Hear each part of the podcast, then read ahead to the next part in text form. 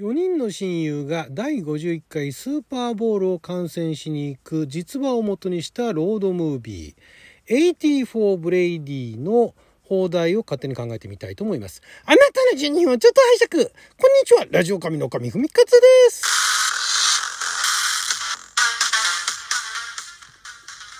今日は2022年、えー、11月のお18日金曜日六曜は仏滅でございます。毎週金曜日は日本公開前の日本で公開するかどうかわからない洋画の放題を勝手に考える洋画の放題考えますのコーナーをお届けしておりますが今回はですね来年の2月の3日からアメリカで公開予定のお、まあ、実をベースにとは言っているんですけれども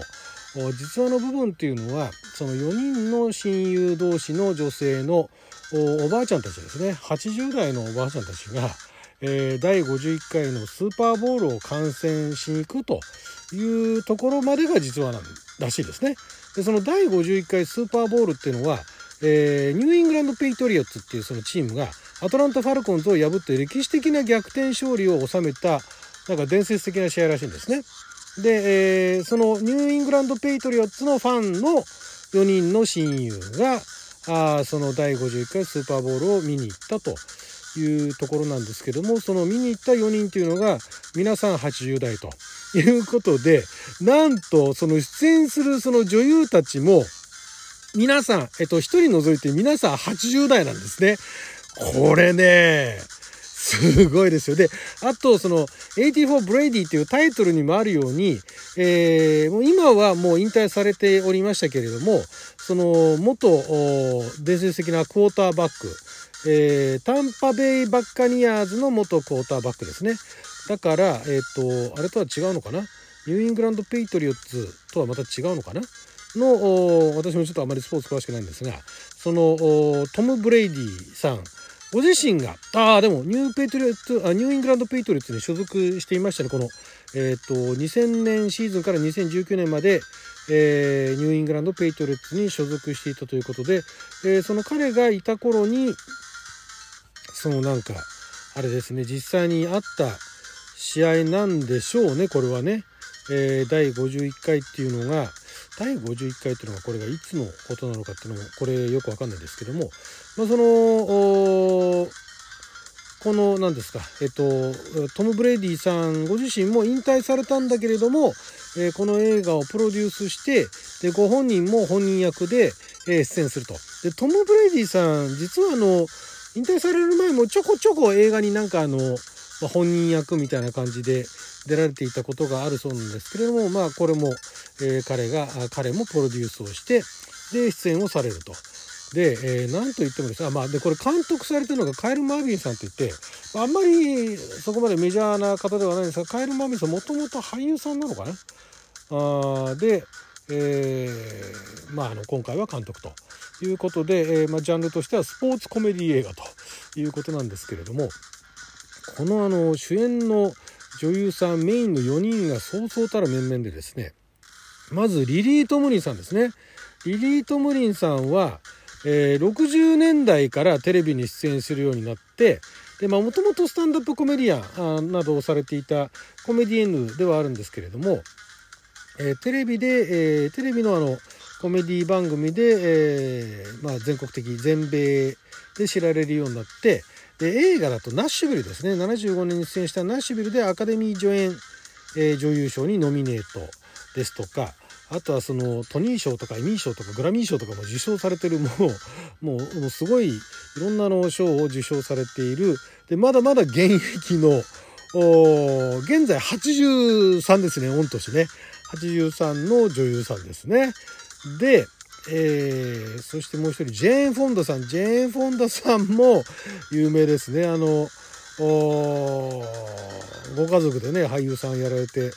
えー、いますけれども、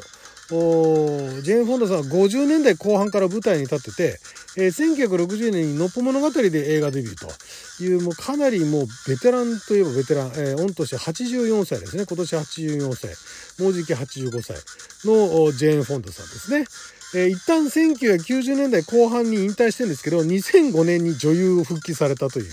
なかなか素晴らしい。そしてリタ・モレノさんですね。リタ・モレノさんも、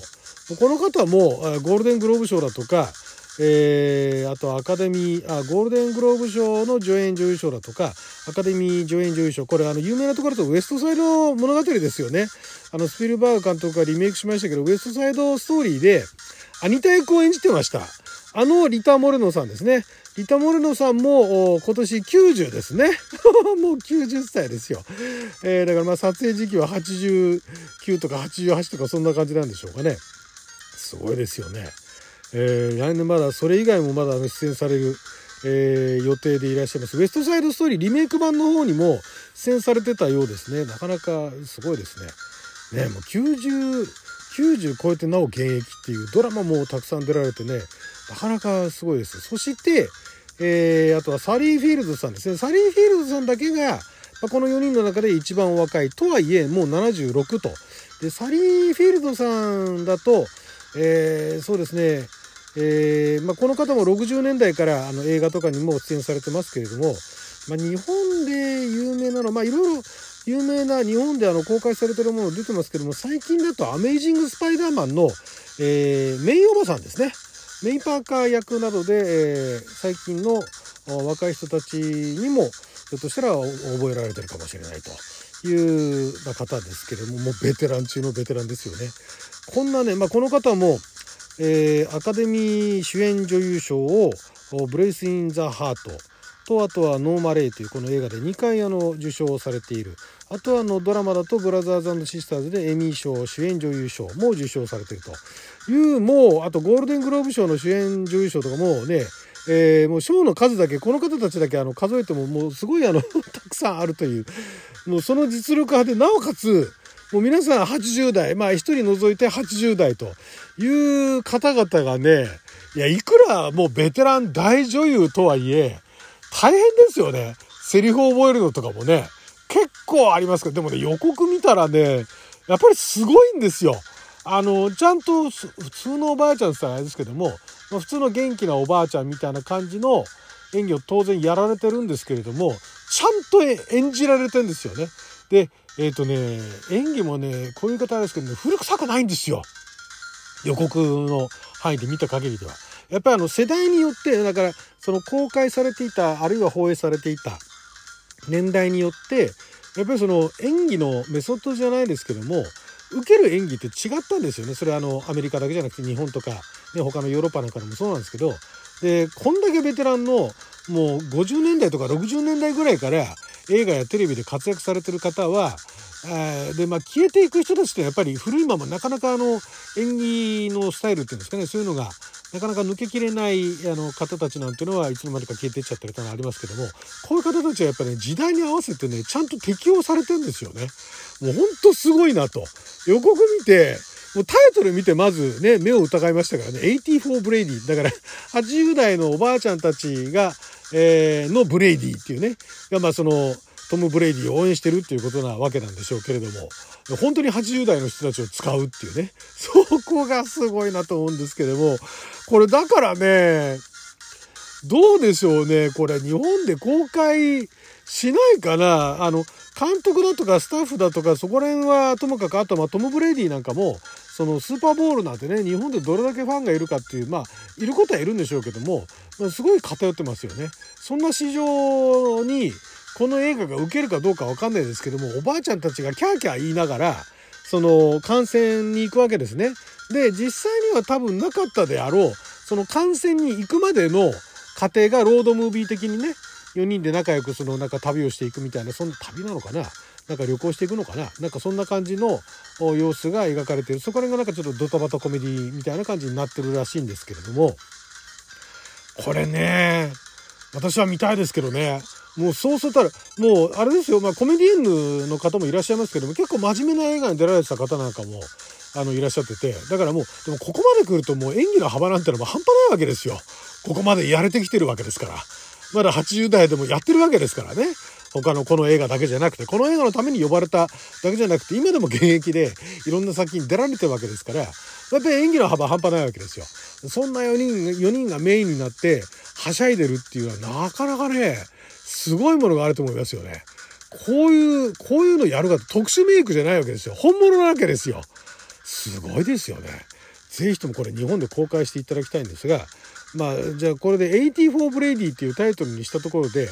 さっぱりわからないと思うんですが、まあ、最近結構あの放題でねさっぱりわかんなくてもまんまカタカナにしまえっていうタイトルが増えてきてるんで、えー、場合によっては84ブレイディでそのまんま、ね、あのもし日本で公開する場合そのまんまのタイトルでいくかもしれないですけれども